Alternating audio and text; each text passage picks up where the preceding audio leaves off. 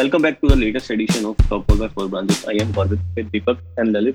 Uh, last जो Sunday भी था के अंदर दो फुटबॉल टूर्नामेंट्स के दो इंपॉर्टेंट फाइनल्स मैच हुए। एक था कोपा अमेरिका का और दूसरा था यूरो 2020 का। जल्दी से दीपक और पाटिल बात कर लेते हैं यूरो 2020 फाइनल की। तो इंग्लैंड ने शुरू होते ही आते ही दूसरे मिनट में गोल मार दिया था। तो उस गोल के बाद दीपक क्या लगा था इंग्लैंड की? मतलब क्या स्ट्रेटेजी रहेगी इस मैच में? हाँ, मेरे को तो लगा था जिस हिसाब से उन्होंने पाँच डिफेंडरों के साथ सेटअप किया था मेरे को लगा था वो हाई लाइन खेलेंगे। विंग बैक को पूरा चढ़ा के अटैक करेंगे और गोल भी वैसे ही हुआ था तो लेकिन वो सिर्फ़ इंग्लैंड का दो मिनट का ही खेल था। इंग्लैंड का दो मिनट का ही खेल था। उसके बाद काफ़ी ज़्यादा डिफेंसिव दिखी पाटिल ये की उनकी स्ट्रेटजी यही थी कि वो फुल बैक के ऊपर ही ज़्यादा फोकस करके खेलेंगे डिफेंसिव खेलेंगे। और थोड़ा प्रेशर बनाना चाह उन्होंने पहले के फिफ्टीन मिनट में ट्राई करा था जब तक इटली हम्म। अपने ग्रुप में वापस नहीं आई थी पर जैसे इटली ने पंद्रह मिनट बाद गोल कंसीड करने के बाद खेलना चालू किया तो फिर इंग्लैंड अपने वापस उसी टोन में आ गई जो पहले के तीन मैच उन्होंने यूरो में खेले थे उसी हम्म, मगने हम्म, स्टाइल से खेलने लग गए थे तो ये मेंटेलिटी कहाँ तक सही थी एक फाइनल के हिसाब से मेंटेलिटी नहीं कह सकते पर उनका प्लेइंग स्टाइल ही यही रहा है पूरे टूर्नामेंट में मोस्टली हम्म। तो इंग्लैंड वैसे ही खेलती है जैसे साउथ गेट उन्हें सेटअप करते हैं उन्होंने पिछले तीन मैच भी वैसे ही खेले थे पर उनमें हम्म। उनके अटैकिंग परफॉर्मेंस ज़्यादा अच्छे रहे हैं। हम्म, पर जैसे ही फाइनल में जैसे बोलते हैं लैक ऑफ़ एक्सपीरियंस जो उनके सबसे एक्सपीरियंस खिलाड़ी जॉर्डन एंडरसन को उन्होंने बेंच पे बिठा के दो डिफेंसिव मिडफील्डर वापस खिलाया। तो मैं कह सकता हूँ कि वहाँ वो शायद एक्सपीरियंस ला सकते थे। दीपक जैसे अभी पाटिल बोल रहे थे कि पहले पंद्रह मिनट के बाद इटली ने अपना गेम दिखाना चालू किया तो मतलब उस गोल को कंसीड करने के बाद मैंचीनी ने किस तरह से गेम को टर्न किया अपने इटली की तरफ़ मेरे ख्याल से सबसे अच्छी चीज़ रही जब उन्होंने हाफ़ टाइम में पूरी हाफ़ टाइम होते ही दस मिनट के अंदर ही उन्होंने सब्सिट्यूट कर दिया क्योंकि उन्होंने जो प्लान रखा था उन्होंने अपने प्लेन्स हम्म, हम्म। को शायद बता दिया था कि हम किस प्लान से उतरेंगे और बहुत ही जल्द मतलब दस मिनट से पहले ही हाफ़ टाइम होने के दस मिनट पहले ही दो सब्सिट्यूट बहुत जल्दी कर दिए और हम्म। उन दो सब्सिट्यूट का फ़ायदा भी हुआ तो मैन सिटी का डू और डाई तरीके का सिचुएशन था तो उन्होंने बोला उन्होंने ही सोचा कि अब हम ऑल ऑन अटैक ही जाएँगे। क्योंकि उनको दिख रहा था कि इंग्लैंड बहुत पीछे खेल रही है उनके दोनों डिफेंस भी बहुत पीछे खड़े होकर खेल रहे हैं अपनी डी की तरफ़। हम्म, हम्म, हम्म, सही बात है। अभी उन्होंने 66 मिनट में गोल किया था और एक फैक्ट यहाँ पे ये निकल के आता है कि जो 33 मैचेस इटली अनबीटन है उसके अंदर उन्होंने गोल कंसीड करने के बाद इन टोटल 44 मिनट्स में ही अपनी ट्रेल को वापस हासिल कर लिया था। और इस मैच में वो 66 मिनट तक ट्रेल करते रहे थे। तो इस बार उनका डिफेंसिव या फिर उनका अटैकिंग जो था तो अटैकर्स उनके इतना काम नहीं कर पाए इस मैच में। नहीं ऐसा तो कुछ वो नहीं होता। अब गोल आप मारो चाहे 90 मिनट में मारो या पाँच मिनट के अंदर ही मार दो। आपने गोल मारा तो मतलब आपने कम कर ली एक तरीके से। तो ऐसा कुछ नहीं था लेकिन हाँ इस पूरे टूर्नामेंट में पहली बार वो ट्रेल हुए थे। ऐसा हम्म, था हम्म। और और पहली बार जब वो ट्रेल हो रहे हैं सीधा फाइनल में आके तो थोड़ा टाइम तो लगेगा उनको सेटअप करने में। पाटिल एक मैच के अंदर बॉल पोजीशन अपने पास रखना कितना इम्पोर्टेंट होता है? उन्हें अगर आप एक मैच को कंट्रोल करना चाहते हैं तो बॉल पोजीशन बहुत ही मायने रखता है। लेकिन ये होता है कि अब जब आपके पास बॉल है उससे करते क्या हैं? या सिर्फ़ जैसे कि इटली के पास इसमें इस गेम में सिक्सटी परसेंट से ज़्यादा थोड़ा पोजीशन था। बट वो उन्होंने मतलब नाइनटीन शॉट्स लेके भी दिखाया कि वो उनको एटलीस्ट कुछ का उसका कन्वर्ट कर रहे हैं। उन्होंने छः ऑन टारगेट शॉट लिए जिसमें से दो तो मैं कह सकता हूँ कि अच्छे चांसेस है बाकी चार ठीक ठाक थे। बट उन्होंने कॉर्नर से गोल किया जो उनकी वैसे प्लस पॉइंट भी है इटली का। लेकिन बॉल पोजीशन कहता हूँ कि अगर एक अच्छी टीम होती है तो वो हमेशा डोमिनेट करती है बॉल को। अपने आगे बढ़ते हैं और 90 मिनट के बाद जो स्कोर था वो वन वन था। एक्स्ट्रा 30 मिनट्स मिले। उसमें दीपक आपको इंग्लैंड की जो स्ट्रेटेजी थी वो गेम को पेनल्टीज तक लेके जाने वाली लग रही थी या फिर कैसा लग रहा था आपको? Hundred percent hundred hundred percent उनकी स्ट्रेटेजी यही थी कि वो पेनल्टी जाएँगे। अगर साउथगेट ने पेनल्टी नहीं ले जाना होता तो वो बहुत जल्दी सब्सिट्यूट करते क्योंकि हम्म, आपने हम्म। देखा भी एंड में वन वन ट्वेंटी मिनट हो गए थे वो कितने डेस्परेट थे सेंचो और को अंदर डालने के लिए ताकि वो पेनल्टी और हम्म, हम्म, उन्होंने फोडन को नहीं खिलाया। और कोई समझ नहीं मेसन माउंट कैसे क्यों खेले ये पूरा पूरा ये मैच बहुत बहुत देर तक खेले हुआ मेरे को उनका इस टीम में उनकी कोई वो मेरे को लगी नहीं पूरे टूर्नामेंट में। तो अब तो कोई जाने। उनको भी तो उन्होंने लेकिन मिडफील्ड संभालने के लिए रखा था सिर्फ़ जनरली और कोई ना कोई अटैकिंग इंटेंशन नहीं था।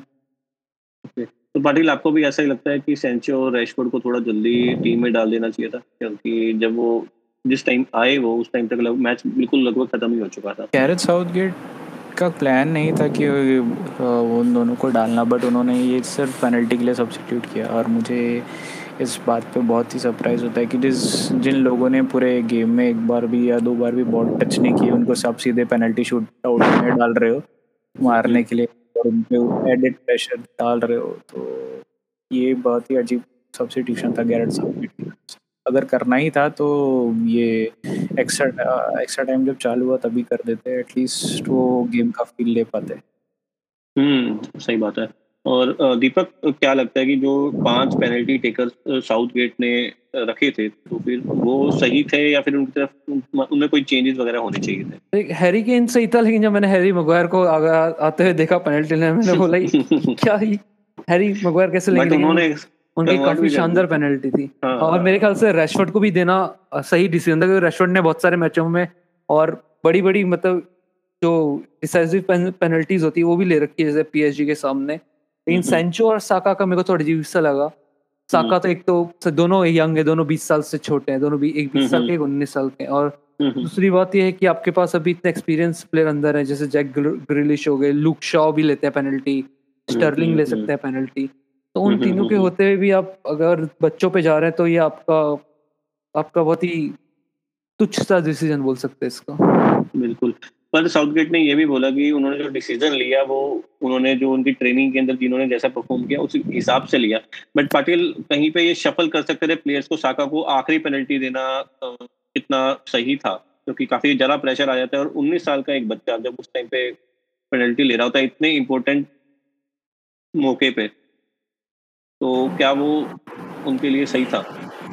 देखिए पेनल्टी प्रैक्टिस में मार रहा हूँ और जब डिसाइडिंग मोमेंट में मारना होता है तब ज़मीन आसमान का फ़र्क होता है। क्योंकि आप क्राउड भी होती है ऊपर से आपके पास एक एडेड प्रेशर होता है कि आपके मिस या हिट से कुछ बदल सकता है। तो उसमें ऊपर से अगर आप लाइनअप में जा रहे हैं तो एटलीस्ट एक्सपीरियंस और थोड़ा क्लिनिकल रखते जैसे जो उन्होंने जॉर्डन एंडरसन को बाहर निकाल दिया था। उनके बदले उन्होंने इन सबको डाला। अगर जॉर्डन एंडरसन एक कैप्टन होके क्या पेनल्टी कॉन्फिडेंस नहीं दिखा रहे या तो फिर साउथ गेट उनमें कॉन्फिडेंस दिखा रहे तो वो टीम में एक अलग फीलिंग लाता है। और जब उन्होंने 19 साल के बच्चे को डिसाइडिंग पेनल्टी दे दी तो मतलब फिफ्थ रखी है।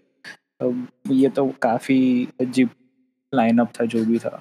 हैरी मैगवायर हम्म। थे क्वेश्चनेबल बट उन्होंने कैमरा तोड़ के साबित कर दिया कि वो ले सकते हैं पेनल्टी बिल्कुल और साका का जो सीनियर करियर भी है उसमें भी उन्होंने आज तक एक भी पेनल्टी नहीं ली थी। उसके हम्म। बावजूद उन्होंने साका को उस लाइनअप में रखा पेनल्टी लेने की लाइनअप के अंदर। बट खैर ये मौके मौके की बात होती है उनका डिसीज़न इस बार गलत साबित हुआ। आगे देखते हैं क्या रहता है उनका डिसीज़न और जॉर्जिनियो चेल्सी के टॉप स्कोरर थे। पिछले सीज़न के अंदर सात गोल किए थे सातों के साथ तो शायद उन्होंने पेनल्टीज ही मारी थी बट इस बार उन्होंने पेनल्टी मिस कर दी। तो क्या उनके फॉलो थ्रू के हिसाब से दीपक लग रहा था ये कन्वर्ट कर पाएँगे पेनल्टी हाँ वो जैसा करते हैं उस तरीके से रहते हैं लेकिन जैसा हम बात कर रहे हैं प्रेशर की तो जब जॉर्जिनो जैसे बेस्ट पेनल्टी टेकर भी प्रेशर में पेनल्टी मिस कर सकते थे आप उन्नीस साल के साका से भी क्या उम्मीद करोगे? तो हम्म, हम्म, इसका हम्म, यही दिखाता है कि प्रेशर में कोई भी कैसा भी प्लेयर हो अगर पेनल्टीज वो कोई भी मिस कर कर सकता है क्योंकि ये सिर्फ़ माइंड गेम होता है। तो कोई मेरे को लगा नहीं उनके रनअप में कोई प्रॉब्लम थी। राइट पाटिल कोई आपको अगर गला घोटे तो आपको कैसा फील होगा? मैं समझ रहा हूँ कि आप कहाँ जाना चाहते हैं बट वो हाँ। काफ़ी शानदार फाउल था मेरे हिसाब से। अगर वो क्योंकि अगर वो नहीं करते तो शायद बहुत ही अच्छा वन ऑन वन मिल जाता साका पूरा फाउल दिखाता है कि इटली और इंग्लैंड का मैच किस तरीके से हम्म हम्म हम्म काफ़ी काफ़ी शानदार टैकल किए हैं इटली ने पूरे मैच के अंदर। ग्रेलिश का था जो जॉर्जिनियो का टैकल था मेरे हिसाब से। वो, वो तो मैं वो तो बहुत कंट्रोवर्शियल था। मेरे हिसाब से तो रेड कार्ड था पर अब क्या कर सकते हैं? बट मोस्टली जितने भी लोग ये कह रहे हैं वो पहले बॉल पे टच हुए और बाद में शायद वो उनके पैर मतलब एंकल सेम चीज़ सेम चीज़ जैसा भी अभी शायद स्वीडन और यूक्रेन वाले मैच में भी थी उन्होंने पहले बॉल लिया था उसके बाद टैकल हुआ था। और same penalty same red card ये पोर्टुगल इंग्लैंड वाले मैच में भी मिला था रूनी को कुछ साल हम्म, हम्म, पहले। हम्म। तो मेरे ख्याल से रेड कार्ड हो सकता था लेकिन तब तक मैच शायद 110 मिनट तक पहुँच गया था मेरे ख्याल से। पाटिल इटली के मैच का बेस्ट परफॉर्मेंस बेस्ट परफॉर्मर आप किसको मानते हो? मेरे लिए उन्होंने गोल नहीं मारा बट परफॉर्मेंस बहुत अच्छी थी चीसे की। जो जिस तरीके से वो खेले अगर वो थोड़ा और खेलते तो शायद इटली एक्स्ट्रा टाइम तक भी नहीं जाती।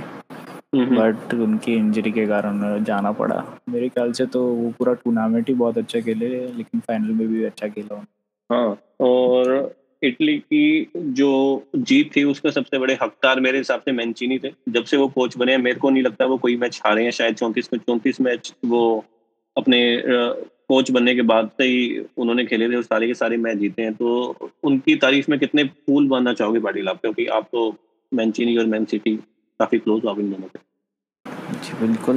मैनचेरी बहुत ही हमारे सिटी के लिए तो बहुत ही खास मैनेजर रहे हैं क्योंकि उन्होंने पहला टाइटल जीता था। बट मैनचीनी एक बिल्डर कह सकते हैं टीम को बिल्ड करते हैं। इटली ने उसी फोकस से उन्हें लिया था जब चालू करा था। और उन्होंने जब उनका पहला प्रेस कॉन्फ्रेंस था उन्होंने बोला था कि उन्हें बनुची चिलीनी चाहिए डिफेंस में। थोड़ा जो एक्सपीरियंस जो इटली का कोर होता है वो इटली का कोर वापस लिया है डिफेंसिव वाला। इटली उससे मैंचिनी से पहले उनका अगर गुड रिकॉर्ड आप देखे तो पिछले दस मैच जो मैंचिनी से पहले तो उनमें इटली तीन मैच ही जीती थी बाकी सारे हारी थी और उसमें भी उन्होंने अच्छे खासे गोल्ड कंसीड करे थे। ओके बहुत ही अच्छा इन्फ्लुएंस रहा है रोबोटो मैंचिनी और राइट और जैसे आप जिस स्कोर की बात कर रहे थे बोन बोन बोनुची और चैलिनी की तो दीपक आने वाले फीफा वर्ल्ड कप तक एक चैलिनी जो है वो सैंतीस के हो जाएँगे और बोनुची शायद थर्टी फाइव के हो जाएँगे तो वर्ल्ड कप में इन दोनों का सेटअप कुछ बैठेगा? हाँ मेरे ख्याल से बनुची तो खेलेंगे जहाँ तक है। चिलिनी का देखते हैं कि वो अभी किस सीज़न कितने मैचेस खेलते हैं जुवेंटस से और क्योंकि जुवेंटस ने अभी अच्छे जुवेंटस के पास भी अच्छे कुछ डिफेंडर्स हैं दलित है जो भी और शायद उनका अभी वो और वो इंजरी से भी वापस आ चुके हैं अब दलित फुल फिट कॉन्ट्रैक्ट भी शायद उनका वो हो चुका है हाँ लेकिन वो रिन्यू हो जाएगा वो रिन्यू हो जाएगा वो एक्सटेंशन है उनके पास। लेकिन चिलिनी खेल सकते अगला वर्ल्ड कप भी चिली नहीं खेल सकता और नहीं भी खेलेंगे तो इटली के पास डिफेंडर्स की मेरे ख्याल से कमी नहीं है क्योंकि जो आ, इंटर के विनिंग जो जो डिफेंडर थे वो भी इटली के ही हैं। और वो भी बहुत अच्छे डिफेंडर है तो मेरे ख्याल से इटली को कोई डिफेंस में तो प्रॉब्लम नहीं आने वाली। पाटिल चैंपियंस लीग का फाइनल इस साल का तो आपको ढंग से याद ही होगा। जी जी। तो वहाँ पे जो टीम जीती थी वो चेल्सी थी और यूरो के अंदर जो टीम जीती है इटली अगर इन दोनों को अगर अपने कंपेयर करें तो बेस्ट टीम पाटिल कौन सी दिखती है आपको? एक क्लब और कंट्री को आप कंपेयर तो नहीं कर सकते लेकिन अगर दोनों का मैच हुआ दोनों के मैच में सिर्फ़ जॉर्जिनियो को बाहर बैठना पड़ेगा और एमरसन वैसे भी नहीं खेलते थे उनमें। तो मेरे ख्याल से टी अगर आप कंपेयर कर दो मैं इटली को ज़्यादा अच्छा मानता हूँ। ओके और दीपक अगर इन्हीं के मैनेजर्स की बात करते हैं मैंचिनी और ट्यूशेल की तो इन दोनों में से बेटर मैनेजर कौन दिख रहा है आप ऑब्वियसली आप मैंसिनी को बेटर मैनेजर बोलेंगे क्योंकि काफ़ी एक्सपीरियंस है तुशल से और उन्होंने प्रीमियर लीग भी जीती है और सीरिया भी जीता है और फिर शायद आयक्स और शायद नीदरलैंड में भी एक लीग जीती है और अब यूरो भी जीत लिए तो मेरे ख्याल से मैंसिनी फ़िलहाल तो अभी बेटर मैनेजर है लेकिन तुशल भी अभी ज़्यादा पीछे नहीं है। अब देखते हैं इस सीज़न वो किस तरीके से परफॉर्म करवाते हैं चेल्सी और यूएफए ने पैड्री को जो है वो बेस्ट यंग प्लेयर का अवार्ड दिया था। तो आप यूएफए के इस डिसीज़न से सहमत हैं या फिर आप अपने कोई अलग प्लेयर की तरफ़ जाना चाहेंगे? मेरे ख्याल से अगर बेस्ट प्लेयर पैद्री तो यंग बेस्ट प्लेयर हो सकते हैं। उनका इतना मतलब इतने इन्फ्लुएंस नहीं करा उन्होंने किया उन्होंने स्पेन में इन्फ्लुएंस लेकिन इतना ज़्यादा इन्फ्लुएंस नहीं करा। तो मेरे ख्याल से बेस्ट यंग प्लेयर शायद दोनों रोमा को देना चाहिए था और बेस्ट प्लेयर किसी और को देना चाहिए था। तो पाटिल आप भी दीपक से एग्री करते हैं? जी नहीं मेरे हिसाब से पैदरी बहुत अच्छा खेले। स्पेन के हिसाब से जहाँ तक मैंने तीन चार में स्पेन के मैच देखे हैं यूरो में और मैंने वैसे बारसा में भी दो बार तीन बार खेलते हुए देखा है पैदरी को तो वो काफ़ी इमर्जिंग मिडफील्डर है और जैसा उन, उन्होंने यूरो में परफॉर्म किया उनकी गलती नहीं थी कि स्पेन फिनिश नहीं कर पाती थी या फाइनल थर्ड में अच्छा परफॉर्म नहीं किया लेकिन पैदरी जिस उम्र ना उन्नीस साल की उम्र में उन्होंने जो परफॉर्म किया है वो यंग इनियस्टा की तरह मानता हूँ उनको और वो काफ़ी अच्छा टैलेंट है बार से। अभी हाल फ़िलहाल डोनारोमा को इसलिए नहीं कह रहा क्योंकि उनका टूर्नामेंट तो बहुत वो प्लेयर ऑफ़ द टूर्नामेंट है मेरे हिसाब से इटली के लिए लेकिन वो यंग नहीं कह सकता मैं कि उनका एक्सपीरियंस सत्रह साल की उम्र से खेल रहे हैं और उनको एक्सपीरियंस बहुत ज़्यादा है। एक्सपीरियंस ज़्यादा तो इसमें उनकी गलती नहीं है। गलती नहीं है बट वो उनका टैलेंट है। जिस वजह से उनको एक्सपीरियंस इतना मिला है। बट वो 22 साल के हैं और पेदरी अभी 19 साल का ही है जिन्होंने एक साल पहले डेब्यू किया है। तो शायद बेस्ट प्लेयर अंडर 23 में मिलता है। अंडर 23 को देते बेस्ट यंग प्लेयर दे सकते हैं बट मेरे लिए पेदरी एक यंग टैलेंट के हिसाब से उम्र आया है। ओके और पाटिल आपके हिसाब से बेस्ट गोल कौन सा था टूर्नामेंट का? देखिए मेरे लिए तो क्रिश्चियनसन का था। क्यों क्योंकि अगर आप किसी को ये गोल मिमिक करने को बोलेंगे प्रैक्टिस में भी तो भी उसमें वो दस में से सिर्फ़ तीन या चार बार ही कर पे कर पाएँगे वो जो हिट उन्होंने वो लगा मतलब इतनी दूर से ऑफलाइन से दौड़ते हुए आ रहे थे और उन्होंने जो रिबाउंड मारा वो बहुत मुश्किल भी होता है और रेयर भी होता है। बाकी सारे गोल टैलेंट के और टेक्निक के ऊपर है बट ये टैलेंट टेक्निक और लग सब होता है उसको। दीपक आप पैट्रिक शिक के साथ जाना चाहेंगे या फिर कोई और नाम है आपके दिमाग में? हाँ मेरे मेरे तो पैट्रिक शिक का ही गोल काफ़ी लाइक बेस्ट गोल था। लेकिन मैं ऑनरेबल मेंशन दूँगा पाउपा के गोल को। हाँ उस गोल को तो खैर कोई गोल भी नहीं सकता। और यूएफए ने तो अपनी टूर्नामेंट की टीम डिक्लेयर कर दी है। अगर अपने टॉक बॉल की एक टीम बनाना चाहें बेस्ट इलेवन की तो उसमें आप दोनों किस किस को रखेंगे? तो दोनों को साथ में बनानी है टीम अलग अलग नहीं बनानी तो थोड़ा सा डिस्कस कर। गोलकीपर तो हम दोनों शायद दोनों रूमा से ही करेंगे। बिल्कुल। और डिफेंडर में मैं दोनों बनुची और चलेनी कोई रखूँगा। मैं बनुची और मगवायर रखूँगा। सबसे एक एक क्वेश्चन मैं यहाँ पे भी पूछना चाहूँगा। सबसे पहले तो आप। किस फॉर्मेशन के साथ जाना चाहोगे? फोर थ्री थ्री पता नहीं। Four three three four three three अब उस हिसाब से दो डिफेंडर्स अपने पास आ चुके हैं। बोनुची और चेलिनी मैं मैगवायर बोल रहा हूँ। एक मैगवायर आ गया। हम्म, तो आपको तीसरा वर्ड आपको देना है तो आपकी मर्ज़ी। मैं जॉन स्टोन्स नहीं आपको इन दोनों में से चुनना है। इन दोनों में से किसमें से? बनुची दोनों का कॉमन है चेलिनी और मैगवायर में अच्छा। से आप जो लोगे वो आएगा। बट अपने को चार रखने ना चेलिनी को रख लेते हैं अपने क्या दिक्कत है? नहीं पर दो एक लेफ़्ट बैक राइट बैक भी आएँगे ना। मैं मेरे ख्याल से मेरे ख्याल से हम हाँ ठीक है ठीक है बोलो। मैं मैं मैक्वायर को रखूँगा। ओके। क्योंकि वो हेडर काफ़ी अच्छा लेता है मैंने देखा है उनको।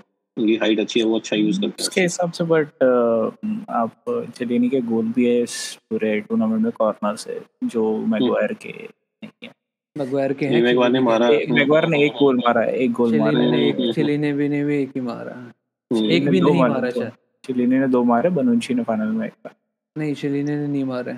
उनका वो ऑफ़ वो रूल आउट हो गया था। तो है। और राइट बैक में मैं कायल वॉकर को रखना चाहता हूँ और लेफ़्ट बैक में स्पिनेजोला जो दो मैच नहीं खेले बट तब भी खेले तो बेस्ट लेफ़्ट बैक मैं तो लेफ़्ट बैक लुक शॉ क्योंकि ये सब स्पिनेजोला बोल रहे हैं। आप किस के रीजन बता नहीं मेरे को लोगों का क्यों नहीं समझ क्यों स्पिनेजोला बोल रहे हैं? क्योंकि पहले तीन मैच अगर बोले तो वो सिर्फ़ अटैक ही कर रहे हैं और पूरी इस टीम में अगर आप अटैक करोगे तो ठीक। मेरे को मैं कुछ बुरा ही नहीं कर रहा। स्पिनेजोला भी काफ़ी अच्छे प्लेयर थे। लेकिन लुक्शो के चार असिस्ट और एक गोल है इस टूर्नामेंट में और सबसे इंग्लैंड के बेस्ट प्लेयर थे। तो फाइनल में भी सबसे फास्टेस्ट फास्टेस्ट गोल मारा है उन्होंने यो या तो अब स्पिनेजोला को राइट बैक रख सकते हो मेरे को राइट बैक हाँ काइल वॉकर ने अच्छा खेला है पर अब हम्म। देखते हैं। देखते हैं कि आपको देखते हैं आप बताओ उसमें से। मैं तो look left back right back Kyle Walker Patil agree करते हैं स्पिनेजोला को बाहर निकाल दें। आपको करना निकाल देते हैं इंजर्ड प्लेयर हैं अगर अपने खिलाए खिलाएँ भी उनको इस टाइम पे तो खेल निकाल देते हैं कोई बात नहीं इतना अपना कुछ खिलाने के तार में जुड़े हुए। खिलाने के हिसाब से नहीं बट जो जिसने परफॉर्म किया उसके हिसाब से टीम बना। हाँ, तो उस वो परफॉर्म ल्यूकशप ने भी किया है काफ़ी अच्छा परफॉर्म किया फाइनल में भी खेले हैं और इंजर्ड भी नहीं हुए कम से कम। और अपने मिड पे आते हैं। मिडफील्ड थ्री मैं तो एक जॉर्जिनो और हॉयबर्ग तो दो बोल रहा हूँ मैं तो तीसरा भी सोचना पड़ेगा। मेरे लिए चीज़ से जॉर्जिनियो और से आगे आएँगे टॉप फ्रंट थ्री में आएँगे। वैसे वो मिडफील्ड मिडफील्ड ही खेलते हैं बट वाह फोर थ्री थ्री में मिडफील्ड खेलते आपने जुवेंटस के मैच देखे हैं पहले? सारे देखे और वो राइट विंग खेलते हैं।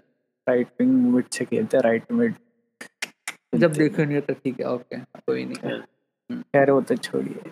एक जॉर्जिनियो हम्म, और एक पेदरी ले सकते हैं आप। हम्म, और- चौधरी, जॉर्जिनो हॉयबर्ग पेद्री तीन। हम्म, मैं हॉयबर्ग की जगह अगर को ले सकता चलिए मैं भी स्पीक कर सकूँ करी। हॉयबर्ग ने भी अच्छा सीज़न लिया और और अपने तीन अटैकिंग प्लेयर्स रह गए? मैं तीन अटैकिंग बोलूँगा Sterling Schick and Chiesa Patil? मेरे लिए लुकाकू लुकाकू नहीं लुकाकू नहीं। नहीं नहीं बिल्कुल नहीं जी बिल्कुल। मेरे लिए तो एक रोनाल्डो जो टॉप स्कोरर रहे हैं स्टर्लिंग और रोनाल्डो। Chiesa Ronaldo. रोनाल्डो के मोस्टली जो गोल्स थे तो तेरे को चुनना है स्ट्राइकर कौन रहेगा सिचेक की रोनाल्डो? अरे नहीं रोनाल्डो। दोनों एक विंग पे स्टर्लिंग है और एक पे चीसे मैं चीसा को चुनूँगा। चीसे तो है ही। Schick Ronaldo. स्टर्ल स्टर्लिंग और रोनाल्डो में से भी फिर मैं स्टर्लिंग को ही चुनूँगा ओह माय गॉड स्टर्लिंग और चीसे दोनों है टीम में दोनों टीम में? टीम रोनाल्डो और सिचेक सीचेक हाँ। सीचेक पैट्रिक शिक हाँ। पैट्रिक सिक हम्म, हम्म, हम्म। हम्म। अब उसके अंदर तो फिर मैं रोनाल्डो को चुनूँगा क्योंकि पैट्रिक शिक ने भी बोला है उनको कि इस बार तो आप आगे अगली बार हम पैट्रिक शिक को ले लेंगे। और आगे बढ़ते हैं अपने फ्लॉप टीम की बात करते हैं। तो Deepak flop team Belgium flop team पूरी टीम बोलने की बनानी है? को लगा हम्म, टीम नहीं नहीं बनानी नहीं नहीं बनानी नहीं है बनानी नहीं है। फ्लॉप टीम जो टीम से जिससे सबसे ज़्यादा उम्मीदें थी और वो अपनी उम्मीदों को बिल्कुल भी पूरा नहीं कर पाई। बेल्जियम मेरे हिसाब से तो बहुत सारे हैं। अगर अगर सबसे ज़्यादा उम्मीद के हिसाब से बोले तो मैं फ्रांस बोलूँगा। ओ मैं बेल्जियम बोलूँगा। और पाटिल आप पोर्चुगल मत बोलना। जी जी पोर्तुगल नहीं मेरे लिए तो सबसे डिसअपॉइंटिंग फ्रांस ही रही फ्रांस को तो। सब टूर्नामेंट जीतने के लिए ही और वो भी इजीली जिता है हाँ जी प्रेडिक्ट कर रहे थे इजीली सभी ने टूर्नामेंट जीतने के लिए बोला था बट अपनों ने जब शुरू शुरू में प्रेडिक्शन किए थे अपनी शायद किसी की भी एक जने की शायद फाइनल फाइनलिस्ट थी वो जीती नहीं थी हाँ, बट हाँ, दीपक मेरी थी। पाटिल शायद मेरी हाँ, थी हाँ, हाँ, मेरी थी हाँ, हाँ। बेल्जियम जीती थी बट उन्होंने स्विट्जरलैंड से हार के वो भी स्विट्जरलैंड को लीड करके गेम के अंदर आने दिया और फिर हार गए उसकी वजह से। मेरे लिए तो सबसे फ्लॉप टीम तो क्या ही बोलूँगा उनको उनका सबसे अंडर परफॉर्मेंस टूर्नामेंट था और अगर अगर बेस्ट मैच की बात करें पूरे टूर्नामेंट की तो क्या फ्रांस वाला ही वो मैच बेस्ट मैच लगा आपको या फिर कोई कोई और मैच हो। हाँ, मेरा मेरा फ्रांस और ये वाला मैच बेस्ट मैच था जिस तरह से स्विट्जरलैंड ने कम किया था और इससे जस्ट पहले भी एक ऐसा ही मैच हुआ था बट ये वाला मैच बहुत ही बढ़िया था क्योंकि फीफा टूर्नामेंट वर्ल्ड कप जीतने वाली टीम बाहर हुई थी उस टाइम पे। आप कहूँगा क्या मतलब है? मेरे लिए तो देखिए कंट्रोवर्शियल सकता बट मेरे लिए स्पेन और इटली का मैच बहुत अच्छा बहुत सही था। बॉलिंग हाँ हाँ काफ़ी अच्छा था। हाँ, अच्छा पर्सपेक्टिव से देखा जाए तो। हम्म, हम्म, हम्म, हम्म, सही बात है। सबका अपना अपना परसेप्टिव होता है वो तो। और दीपक आप अगर हाँ मेरे लिए भी फ्रांस और स्विट्जरलैंड ही था क्योंकि मैं सबके अंदर एक्साइटमेंट थी फ्रांस को बाहर जाते हुए देखने की वो सब पूरी हुई है। लेकिन एक स्पेन और क्रोएशिया वाला मैच भी अच्छा था वो भी कम करके क्रोएशिया ने आए थे लेकिन फाइव थ्री से हार गए थे इन द एंड हाँ हाँ। वो एक्स्ट्रा टाइम के अंदर। मोराटा का वो गोल मैं भी यही वाला मैच बोलूँगा फ्रांस स्विट्जरलैंड। ओके और जो दूसरा फाइनल हुआ था सुबह सुबह हुआ था देख तो नहीं पाए थे कोपा अमेरिका का फाइनल था उन्नीस सौ तिरानवे के बाद 28 साल बाद अर्जेंटीना टूर्नामेंट जीती थी। और सारा का सारा जो श्रेय है वो मेसी को ही जाता है मेरे हिसाब से इसका। और तो पाटिल कितनी इम्पोर्टेंट ट्रॉफी है मेसी के लिए? जैसा मेसी का करियर गया है उनके कैबिनेट में सिर्फ़ ये अर्जेंटीना की टीम से ही कोई मेजर ट्रॉफी नहीं जीती थी। उनके लिए तो बहुत बड़ी ट्रॉफी है। हम्म, हम्म, मतलब उनके लिए तो ये वर्ल्ड कप के बाद सेकंड बेस्ट ट्रॉफी है क्योंकि वो यही एक मेजर टूर्नामेंट खेलते हैं वर्ल्ड कप के अलावा। हम्म, हम्म, हम्म, हम्म, सकते हैं वो अपने करियर में। तो उनके लिए तो बहुत ज़्यादा मायने रखते हैं क्योंकि अगर ये नहीं जीतते तो लोग उनकी एबिलिटी पे क्वेश्चन करते कि अर्जेंटीना से वो कुछ नहीं जीते सिर्फ़ बारसा की एट फाइव स्टार टीम से ही वो खेल के कुछ जीत सकते हैं। तो उनके लिए तो। बहुत बड़ा अचीवमेंट है ये। ओके और दीपक काफ़ी बोरिंग मैच था गई हाँ काफ़ी बोरिंग मैच तो था ही और साथ में काफ़ी लड़ाई झगड़े वाला मैच भी था ये हम्म, हम्म, हर हम्म, पाँच। मिनट में कोई किसी को मारने वाला है मैं तो सरप्राइज़ था कि इस मैच में किसी को रेड कार्ड नहीं मिला। हाँ नाइन येलो कार्ड इस मैच के अंदर। मैंने आज तक इतने येलो कार्ड किसी मैच में देखे नहीं थे। और ऐसा लग रहा था मतलब ये कुश्ती लड़ने आए हैं और खेले नहीं है आपस में। कोई इनकी राइवलरी भी है क्या पीछे से ब्राज़ील और इसकी? ऑफ़ कोर्स ब्राज़ील अर्जेंटीना की राइवलरी तो होती है इनकी राइवलरी क्यों नहीं होगी? इनके मोस्टली कोपा अमेरिका के सारे मैच में एग्रेशन बहुत ज़्यादा दिखता है। अगर आप सारे मैच देखे होंगे तो मोस्टली मैचेस फाउल फॉल से इंटरप्ट होते रहते हैं। हम्म, हम्म, हम्म, वो शायद इस वजह से भी है क्योंकि लिमिटेड नंबर ऑफ़ टीम्स हैं वो एक दूसरे से बार बार खेलती रहती हैं एक ही चेहरे बार बार देखती रहती हैं और शायद बोर हो जाती हैं हो सकता है। बट ये मैच जहाँ तक मैंने देखा तो नहीं गया था मुझसे बीच में सो गया था मैं बट फिर मैंने हाईलाइट्स में देखा है कि बहुत ही मंडेन मैच था और ये सिर्फ़ डीमरिया की वजह से ही हुआ है। अर्जेंटीना में कोई ज़्यादा कोई खास ऐसा प्लेयर नहीं था जो हाईलाइट हुए बट थोड़ा बहुत नेमार अच्छा खेले। मैसी का कोई इन्फ्लुएंस ज़्यादा नहीं था इस मैच में। उनको सिल्वा और मार्किन्यू ने और लॉडी ने लोधी लोधी जो भी नाम है उनका मैं उन्होंने से माफ़ करके रखा था। इसीलिए मंडे मैच था। और टूर्नामेंट का जो बेस्ट प्लेयर का अवार्ड था वो मेसी और नेमार दोनों को दिया गया था क्योंकि according to C O N M E B O L क्या बोलते हैं इसको? कनेक्ट ओके तो उनके हिसाब से एक प्लेयर को चूज़ करना बहुत पॉसिबल नहीं था क्योंकि उनकी इस टूर्नामेंट में वर्ल्ड के दो बेस्ट प्लेयर्स थे। तो इसी वजह से उन्होंने दोनों को अवार्ड दे दिया। तो आप इस बात से सहमत हो क्या? दीपक? नहीं बिल्कुल नहीं मैं तो बिल्कुल सहमत नहीं क्योंकि अब अगर आप किसी गोल्डन बूट शेयर कर रहे हो तो आप दोनों टॉप स्कोरर के सेम गोल तो उनको लेकिन बेस्ट प्लेयर का अवार्ड दो प्लेयर को देना और वो भी जब एक प्लेयर ने सिर्फ़ एक दो गोल मारे पूरे टूर्नामेंट में और एक ने चार गोल चार असिस्ट करे और उसके साथ उसको कंपेयर करना तो बनता ही नहीं था। तो मेरे ख्याल से सिर्फ़ मेसी को ही मिलना चाहिए था अवार्ड पाटिल आप एग्री करते हो दीपक सर? मैं एग्री भी करता हूँ पर डिसएग्री भी करता हूँ। मैं उनको समझता हूँ कि उनका डिसीज़न कहाँ से आया है क्योंकि जितने भी ब्राज़ील के मैच हुए उनमें नेमार की परफॉर्मेंस देखे जाए तो अच्छी थी बहुत क्योंकि उनका ही बहुत हाथ था कि टीम को टीम को हाइप अप करना और चांसेस क्रिएट करना। जहाँ तक मैंने देखे हैं ब्राज़ील के पैराग्वे में जिनसे भी मैच उन्होंने खेले बट बहुत अच्छा खेले बट ये बात भी है कि मैसी ने सारे फिनिश किए। मेसी का और गोल्स भी ज़्यादा है बट दोनों की टीम में सिर्फ़ यही दो थे जो हाईलाइटेड होते थे दो तीन मैचेस के बाद उनकी टीम भी अच्छा खेलती थी में तो ये बहुत ही पॉलिटिकल अवार्ड हो गया उनकी तरीके से बट मेरे ख्याल तो मैसी को ही होना चाहिए था। हाँ। ऐसा ही मेरे को लगा था। और एक चीज़ जो मेरे को बहुत ज़्यादा ओड लगी थी वो थी इनकी ट्रॉफी क्योंकि इनकी ट्रॉफी साल दर साल बड़ी ही होती जा रही है। उनका जो बेस है वो अब थ्री टीयर से फोर टीयर हो गया तो उनको उस पर थोड़ा सा काम करना चाहिए बेस पे Deepak.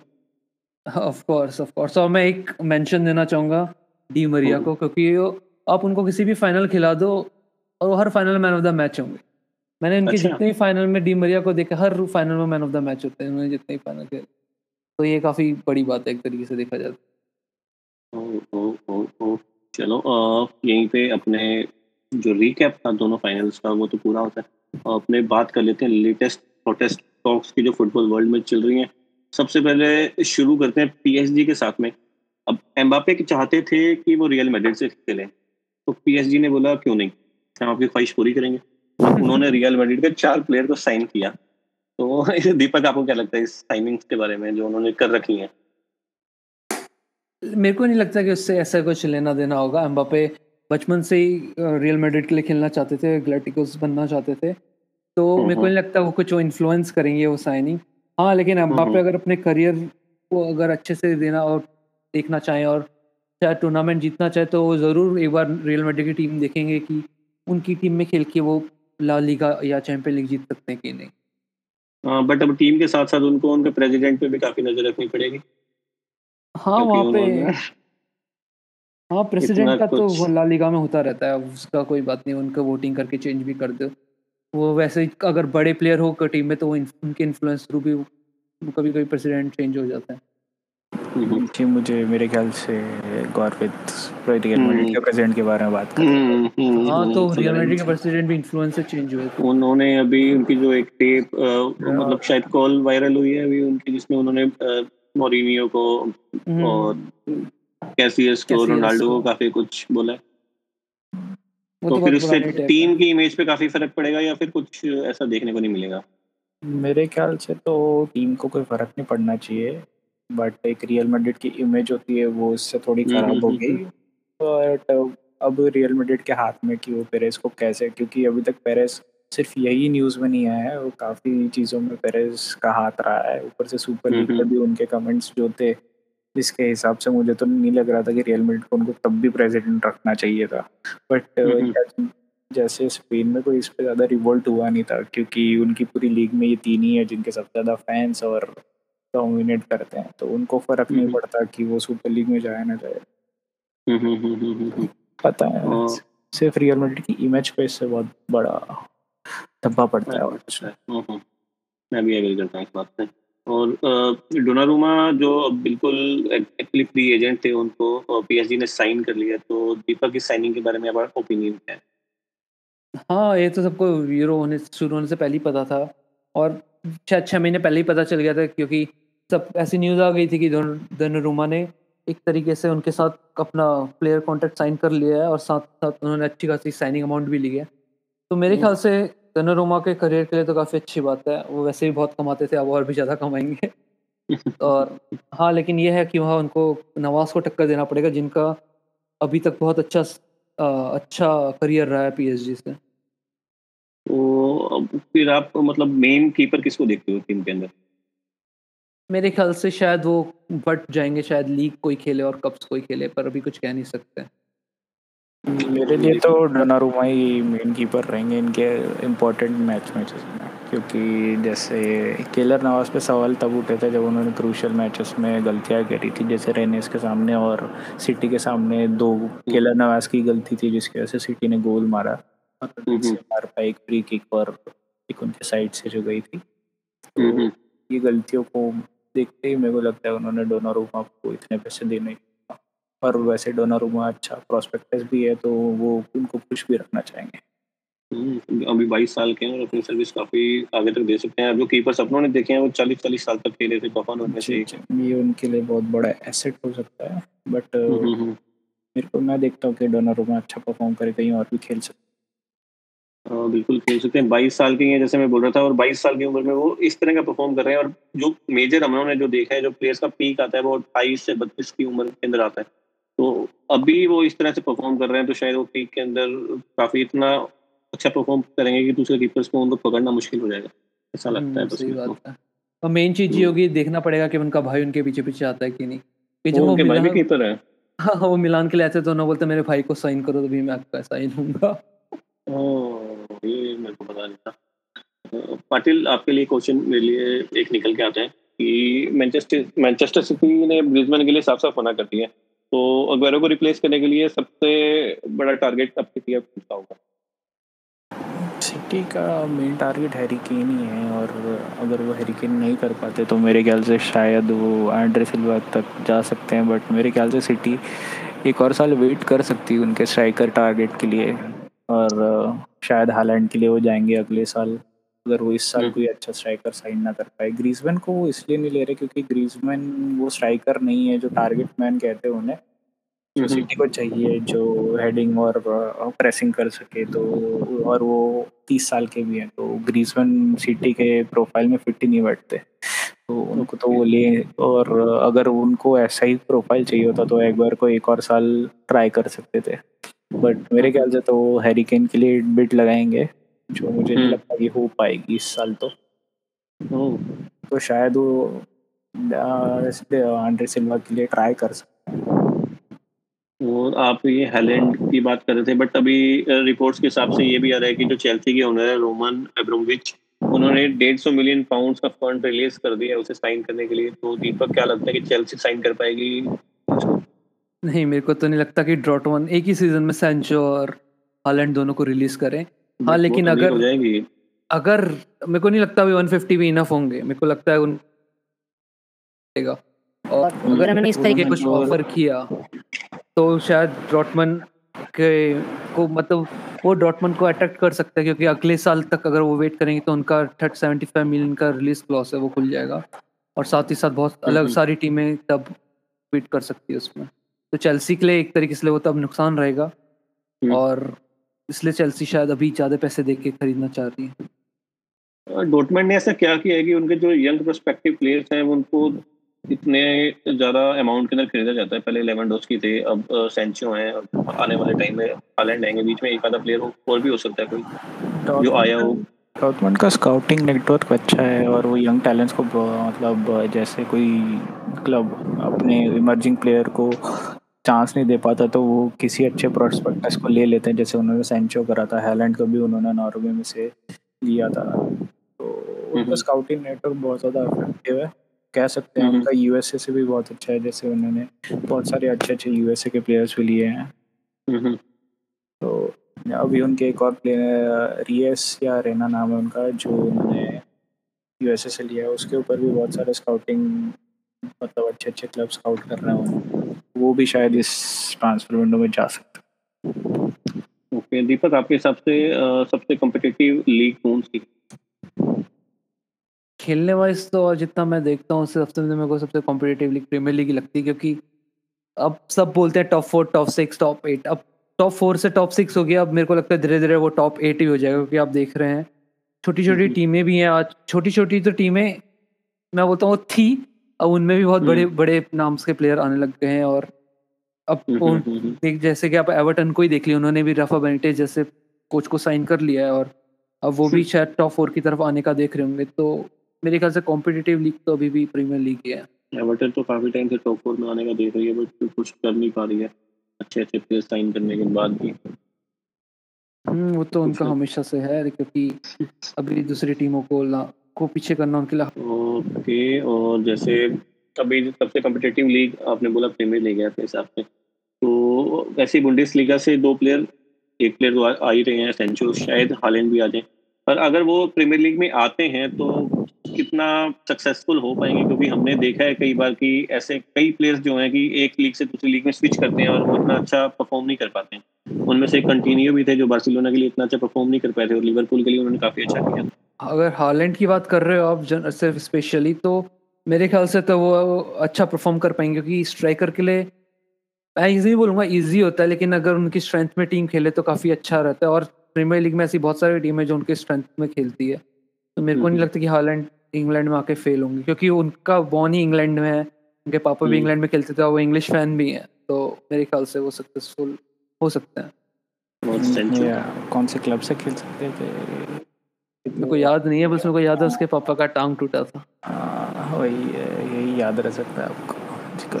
क्यों? सिटी में थे क्या? हाँ और रॉय किन ने टांग तोड़ा था। किसने तोड़ा रॉय किन और सेंचो का क्या लगता है सेंचो सक्सेसफुल हो पाएँगे? अब वो तो अब ये शुरू होगा सीज़न तब पता चलेगा कि वो किस तरीके से खेलते हैं। लेकिन मेरे ख्याल से वो होंगे क्योंकि यूनाइटेड को राइट विंगर की ज़रूरत थी और वो एक प्रॉपर राइट विंगर है। अब देखते हैं कि अब वो किस तरीके से स्टार्ट लेते हैं। दिखते हैं जैसे यूनाइटेड रिवील करते हैं प्लेयर को शायद वो उनसे पियानो ना बजवाए इस बार तो अच्छा होगा। हम्म, अच्छी बात है। ओके पाटिल आपसे मैं पूछना चाहूँगा कि स्टर्लिंग की जो परफॉर्मेंस रही है यूएफए के अंदर। यूएफए की भी शायद टीम के अंदर थी और हमारी टीम के अंदर भी स्टर्लिंग ने अपना नाम बरकरार रखा है। तो क्या इस वजह से अब सिटी उनको एक नया कॉन्ट्रैक्ट देगी? सिटी स्टर्लिंग को एक नया कॉन्ट्रैक्ट एक साल से सोच रही है देने का बट uh, उनके पास ऑप्शन भी है बेचने का बट स्टार्लिंग uh, को कोई लेने के लिए अभी शायद उनकी सैलरी अफोर्ड करने के लिए कोई तैयार नहीं है।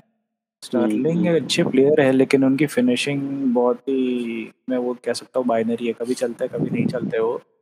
मोस्ट प्रॉब्ली सिटी में अगर उन्होंने उनको चालीस मैच खेलने हैं जैसे उन्होंने इंग्लैंड की तरफ़ से सिर्फ़ आठ मैच खेले अभी। आठ में से उन्होंने छः में अच्छा परफॉर्म किया होगा दो में वो ठीक ही खेले। पर सिटी में वो उन्होंने पिछला सीज़न जो गया उसमें से उन्होंने बहुत सारे मैचेस में अंडर परफॉर्म किया और इम्पोर्टेंट चांसेस छोड़े हैं। तो यही यही सब ध्यान में रखते हुए सिटी, अभी शायद उनको एकदम से नया कॉन्ट्रैक्ट नहीं देगी, लेकिन अगर ये ट्रांसफ़र विंडो में अगर वो कहीं नहीं गए तो फिर उनको रखना चाहेगी और नया कॉन्ट्रैक्ट ऑफ़र करेगी।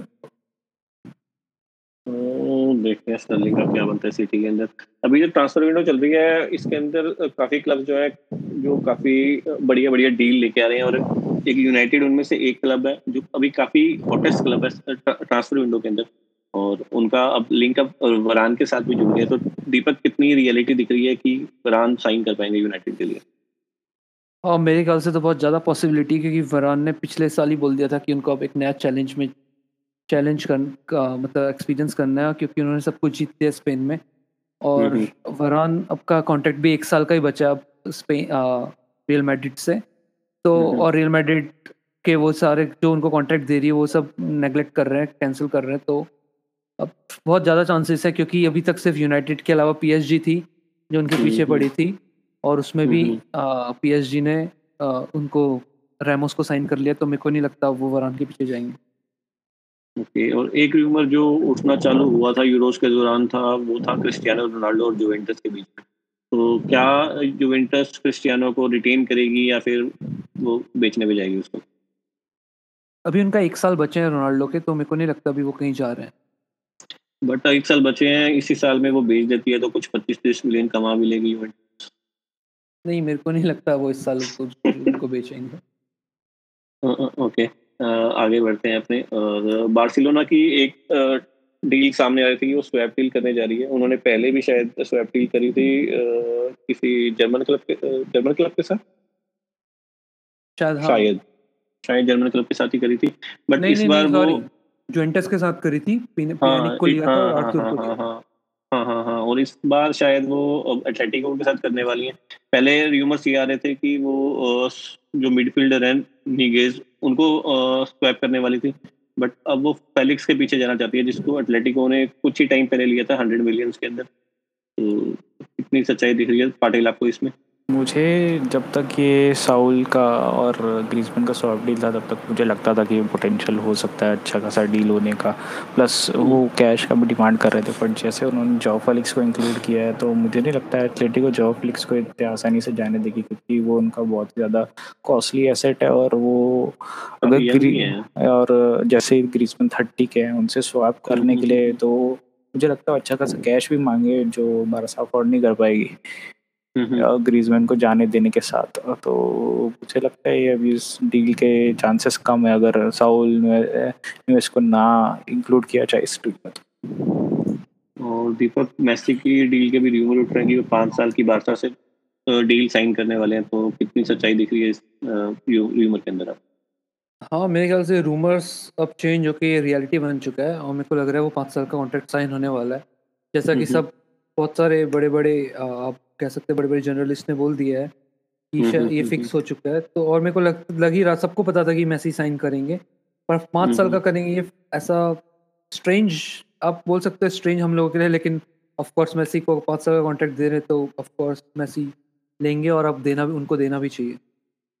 हाँ, पाटिल पाँच साल का कॉन्ट्रैक्ट मैसी के लिए अभी थर्टी फोर के हैं जब रिटायर पाँच साल के कॉन्ट्रैक्ट के बाद थर्टी नाइन के हो जाएँगे मुझे बारसा का ये डिसीज़न तो क्या ही कह रहा हूँ मैं। उनके जैसे फाइनेंशियल सिचुएशन है उसके हिसाब से मुझे समझ में नहीं आता उनके डीलिंग्स कौन कर रहा है लपोर्ट के जो उनके सी है उनको तो शायद मेसी को सिर्फ़ दो साल का कॉन्ट्रैक्ट दे रहे हैं नहीं लेकिन उन, उनका पाँच साल का कॉन्ट्रैक्ट उनके फिफ्टी परसेंट उन्होंने सैलरी कट के साथ लिया कट लिया है तो वो तो एक्सेप्टेबल है बट वो पाँच साल का जो एक्सेप्टेबल है वो उन्हें वापस आगे के पाँच साल में आगे के तीन साल में रीपे करना पड़ेगा जो कि वो किसी रजिस्टर क्लब को हाँ पर एमएलएस में देना देना चाहते हैं। इस सीज़न साइन तो कर लेंगे। साइन करने मेरे हिसाब से तो उन्हें जाने देना चाहिए था पिछले सीज़न जैसे उनकी फाइनेंशियल हिसाब जो बुक चल रही है इस साल तो शायद अफोर्ड भी कर लें लेकिन अगले साल मुझे नहीं लगता कि वो एक और लॉस के साथ अफोर्ड कर पाएँगे प्लेयर वो अगला एसी मिलान बन सकते हैं जो हम्म, हम्म, हम्म। अगले बीस साल तक जैसे एसी मिलान को पंद्रह या बीस साल लग गए वापस इमर्ज होने के लिए। बट शायद इसी वजह से भी जाना नहीं देना चाहते क्योंकि जैसे आपने पिछले दो पॉडकास्ट में बोला कि thirty two thirty five percent revenue जो है उनका वो मैसी के थ्रू ही जनरेट होता है। बट आपको अगर एक कंपनी लॉस में है तो उसकी ब्लीडिंग कहीं ना कहीं तो बंद करनी ही पड़ेगी। अब उनको मैसी अगर वो पिछले सीज़न बेच देते हो तो उनके पास हंड्रेड मिलियन भी रहते और उनका सैलरी बजट भी रहता।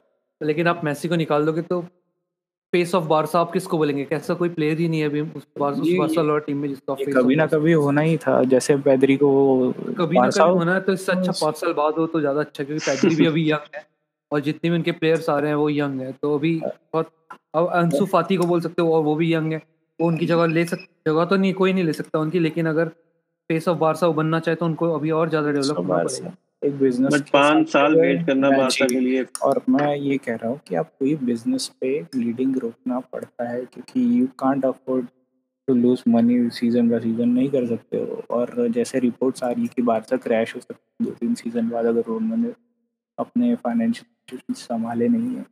जैसे और। ऊपर से वो मैसी को पाँच साल का और कमिटमेंट करना चाहते हैं जो उनके। सबसे हाईएस्ट वेज अर्नर है। हाफ़ हाफ़ ए मिलियन से ज़्यादा वो उनको देते हैं। जैसे उनकी रूमर्स आए हैं उसके हिसाब से वो सिर्फ़ चार सौ मिल चार सौ फोर हंड्रेड मतलब चार लाख की सैलरी देते हैं यूरोस में तो अब फिफ्टी परसेंट कट लेके कोई प्लेयर है और जो और गारंटी पाँच साल वहाँ नहीं रखेंगे वो एमएलएस जाएँगे और एमएलएस में से किसी टीम को उनको खरीदना भी पड़ेगा बारसा से। खरीदना पड़ेगा बट स्टिल वो पे तो करते रहेंगे ना। वो तो उनके बुक्स पे ही रहेगा। हम्म, हम्म, हम्म, शायद वो एमएलएस से कोई क्लब इतना पे ना कर पाए उनकी और तो एमएलएस एमएलएस के कोई आराम से पे करेंगे। कोई क्लब एमएलएस का प्ले नहीं करता। उनका हाईएस्ट प्ले डेविड वे आते जब पहले उन्होंने करा था। और ऊपर से जब भी जैसे लोन में होता है कि आप किसी प्लेयर को लोन पे देते हो जैसे आपने एलेक्स सेंचेस को लोन दिया था और यूनाइटेड आधी सैलरी दे रही थी। हम्म, हम्म, तो ये तो लोन पे नहीं जाएँगे। अगर आप प्लेयर ये को साइन करोगे नहीं, तब ये इनका- ये कॉन्ट्रैक्ट ऐसा ही है कि वो सैलरी तो बारसा से लेते ही रहेंगे और किसी और क्लब से भी खेलेंगे और उनकी आधी सैलरी वो क्लब देंगे। ये मैं वो कह रहा हूँ कि उनके बुक्स पे बहुत बड़ा डेंट है वो। जो कि उन्हें पिछले साल ही रोक देना चाहिए था। वार्तालों में जो गलती की, बट अब देखते हैं। ऑल राइट आगे बढ़ते हैं। अगर बात करते हैं उस टीम की जो बना की फेवरेट है आर्सेनल की। बना अगर हमारे साथ होते तो हम उनका मज़ाक उड़ाते बट वो हमारे साथ नहीं है बट उनकी टीम हमारे साथ जुड़ी हुई है। और अभी उन्होंने फ्रेंडली मैच खेला था, और उसके अंदर दो एक से हार गए। तो क्या आर्सेनल के लिए परफेक्ट शुरुआत है ऑल और नथिंग के लिए? दीपक क्या लगता है? हंड्रेड परसेंट जैसे मैंने पहले ही स्पॉइलर बता दिया था इसका नथिंग है तो ये तो आप बोल सकते हैं काफ़ी शानदार शुरुआत है। अगर आप। नथिंग की शुरुआत एक टीम से प्लम्बर्स की टीम से हार के करोगे तो बहुत अच्छा रहेगा। दी- पाटिल आपको क्या लगता है? जी बिल्कुल बिल्कुल। जैसे जैसे बनाने पिछले तीन चार एपिसोड में अच्छे ट्रांसफर्स गिनाए थे हमें जो उनके सबसे पोटेंशियल अच्छे हैं उनका पोटेंशियल भी मुझे देखना है आगे के मैचेस में। हम्म, हम्म, अगर आप ऐसी टीमों के सामने हार रहे हो प्री सीज़न में तो है ही Arsenal is doing Arsenal again नहीं पर प्री सीज़न में वैसे तो किसी से भी हार सकते हो तो हम मज़ाक कर रहे हैं लेकिन पर नहीं बट उन्होंने एक अच्छी टीम खिलाई थी। हाँ ये बात थी जैसे पर पूरा परफॉर्मेंस देखा मैंने हाईलाइट तो बहुत ही घटिया परफॉर्मेंस था। इस परफॉर्मेंस के हिसाब से उनका प्रीमियर लीग में टक्कर दे पाना काफ़ी काफ़ी काफ़ी काफ़ी मुश्किल लग रहा है टॉप फोर के लिए चैलेंज करना। नहीं, मेरे ख्याल से- मुश्किल है। हाँ, उनको सिर्फ़ अपनी रैंकिंग की ज़रूरत नहीं पिछले साल शायद आठ पे आए थे तो इस बार शायद सात पे उनका मेन पॉइंट होगा हो सकता है फिर वो यूएफए कॉन्फ्रेंस लीग के लिए भी क्वालिफाई कर जाए साथ पे आ जाए तो। हाँ एग्जैक्टली और अभी आर्सेनल की जो एक प्रेम कहानी रही है वो है चेल्सी के ओल्ड प्लेयर्स के साथ में या उन प्लेयर्स के साथ में जो इतने फॉर्म में नहीं रहते या चल नहीं पाते। अभी चेल्सी के एक प्लेयर हैं जो टेमी इब्राहिम उनके साथ उनके साथ आर्सेनल का नाम जुड़ रहा है। तो कितनी सही साइनिंग होगी आर्सेनल के लिए पार्टी? हम्म, अभी तक टेमी अब्राहम इतने कोई प्रोफ़ाइल हम बोल सकते हैं कि वर्ल्ड क्लास स्ट्राइकर तो नहीं है बट उनको आर्सेनल में एटलीस्ट मौका मिल सकता है। जैसे ओबामैंग बहुत बूढ़े होते जा रहे हैं। हम्म, और टेबी अब्राहम उनका वर्ड फिल कर सकते हैं। लाइक जेट को वो मेन अपना स्ट्राइकर मान के चलते नहीं है तो उनके हम्म, लिए साइनिंग हो सकती है बट उनके पास फिर तीन स्ट्राइकर हो जाएँगे जो पूरी टीम को अनरेस्ट कर सकते हैं क्योंकि उन तीनों को गेम टाइम देना तो उनके लिए पॉसिबल नहीं है और जैसे अब अमैंग का पर्सनैलिटी है तो मेरे ख्याल से तो वही चालू करें। और ये टेमी अब्राहम जैसे चेल्सी में बैकअप थे इसमें भी बैकअप ही हो सकता बट टेमी इब्राहिम को जो खेलते हुए देखा है जितना उनका गेम देखा है तो उन्होंने कई इजी इजी चांसेस भी मिस किए हैं तो एक फाइन स्ट्राइकर तो नहीं कह सकते बट उनके लिए आर्सेनल 40 मिलियन पाउंड्स तक पे करने को तैयार है दीपक क्या सही साइनिंग होएगी इतने बड़ी अमाउंट के लिए? अब इसका तो आप कह नहीं सकते वो जब वो ऐसे ही आर्सेनल को एक Chelsea home old age home बोलते हैं अब पता नहीं अब उन एक यंग प्लेयर ले रहे हैं। हम्म, लेकिन और टेमी अब्राहम सुनने में आया कि वो एक आर्स, वो आर्सेनल फ़ैन भी है उन्होंने शायद ऐसा कहा भी था। और मेरे ख्याल से अगर वो टेमी अब्राहम को खरीदते तो लाकाजेट को लाकाजेट ज़रूर छोड़ के जाएँगे और अबमैंग है वो वैसे ही दो तीन सीज़न से लेफ़्ट विंग ही खेल रहे हैं। तो मेरे को लग रहा है टेमी अब्राहम को एज ए स्ट्राइकर खिला के अब मैंग को लेफ़्ट विंग खिला सकते हैं। सही साइनिंग हो भी सकती है लेकिन एक रिस्क के साथ साइनिंग हो गई है गैम्बलिंग गैम्बलिंग हाँ। आपने बोला कि वो चांसेस मिस भी करते हैं और ये सही बात है वो चांसेस हम्म, हम्म। भी बहुत मिस करते हैं लेकिन ये एक अलग तरीके के स्ट्राइकर होंगे क्योंकि इनकी हेडिंग एबिलिटी अच्छी है जिस हिसाब से उनकी हाइट है तो मेरे ख्याल से होगा। सही सही हो सकता है। देखना पड़ेगा फिंगर्स क्रॉस रहेंगी बना की तो इस साइनिंग के ऊपर। हम्म, जैसे आर्सेनल बेन वाइट के लिए इतने पैसे दे सकती है तो टेमी अब्राहम के लिए क्यों नहीं देंगे? तो बना ही बता पाएँगे वो हमारे साथ डूब नहीं पा रहे काफ़ी टाइम से शायद शर्मा रहे हैं या फिर हिचकिचा रहे हैं वो तो वही बताएँगे जब वो जुड़ेंगे। इसी के साथ अपना ये पॉडकास्ट खत्म होता है बट खत्म करने से पहले एक चीज़ मैं आप दोनों से पूछना चाहूँगा। पाटिल अभी मैनचेस्टर सिटी की रिसेंट जो आने वाले लीग के लिए उन्होंने होम किट शो करी है 93 20 कितने कितनी अच्छी लग रही है आपको देखिए वो सब्जेक्टिव होता है कि किसी को पसंद आए किसी को ना आए। मेरे हिसाब से तो किट इतनी कोई खास नहीं है बट देखते हैं। मुझे तो अवे किट का इंतज़ार है जो वाइट होगी। आ, मुझे उसमें ज़्यादा इंटरेस्ट है। थर्ड किट जो उन्होंने एक और निकाली है जो स्पेशल लिमिटेड एडिशन है वो वो अच्छी है।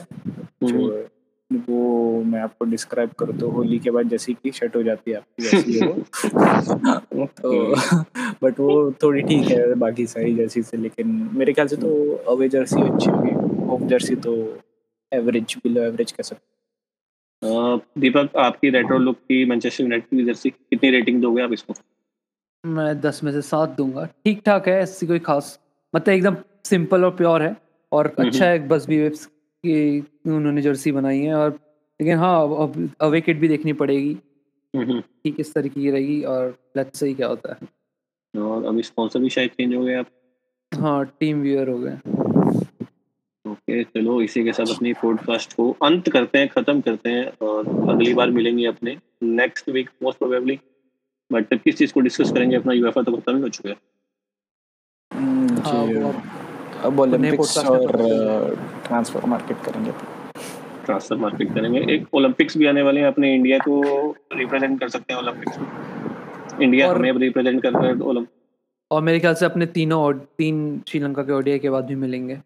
हम्म हम्म हम्म। इंडिया श्रीलंका ओडीआई भी होने वाला है। बट खैर मेरे को इतना कुछ एक्सपेक्टेशंस है नहीं। ज़्यादा कुछ इंटरेस्ट भी नहीं है क्योंकि श्रीलंका की टीम को अगर देखें तो फिर वो इतने कुछ खास है नहीं।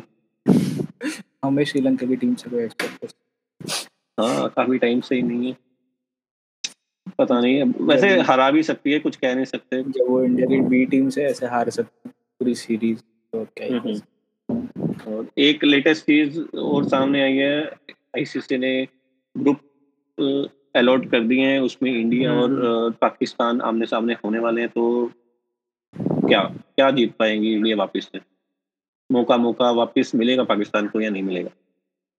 पाकिस्तान अब इंग्लैंड की सी टीम से नहीं जीत पा रही तो ऑफकोर्स इंडिया के पास मौका ही मौका होगा। Okay okay nice nice answer एक चीज़ और पर पर एक चीज़ है कि इस ग्रुप में न्यूजीलैंड भी है तो इंडिया के भी चांसेस कम है। इंडिया इंडिया और न्यूजीलैंड टी ट्वेंटी के अंदर तो काफ़ी वर्ल्ड कप के अंदर मेरे हिसाब से हाँ, जीता नहीं है सारे ऐसे टूर्नामेंट में मेरे को नहीं लग रहा है मैंने लास्ट टाइम इंडिया हाँ, हाँ, 2016 में जीतने के चांसेस थे शायद 120 123 के आसपास। हाँ और 2011 में 2011 में आमने सामने नहीं आए। 2007 हम्म, हम्म। में जब आए थे वो हार गई थी। लेकिन तब भी इंडिया वर्ल्ड कप जीती चलो अच्छा है। तो शायद ये हाँ। वापस हो सकता है क्योंकि उसमें भी पाकिस्तान और न्यूजीलैंड इंडिया के ग्रुप में थी। हम्म, सही बात है। चलो यहीं पे ही अपने खत्म ही कर देते हैं वरना ऐसी बातें तो बढ़ती जाएँगी। अगर कोई इनमें से नया लिसनर है तो हमारे चैनल को प्लीज़ फॉलो कर लेना, क्योंकि हम लेटेस्ट न्यूज़ के साथ लेटेस्ट गोसिप्स के साथ आते रहते हैं।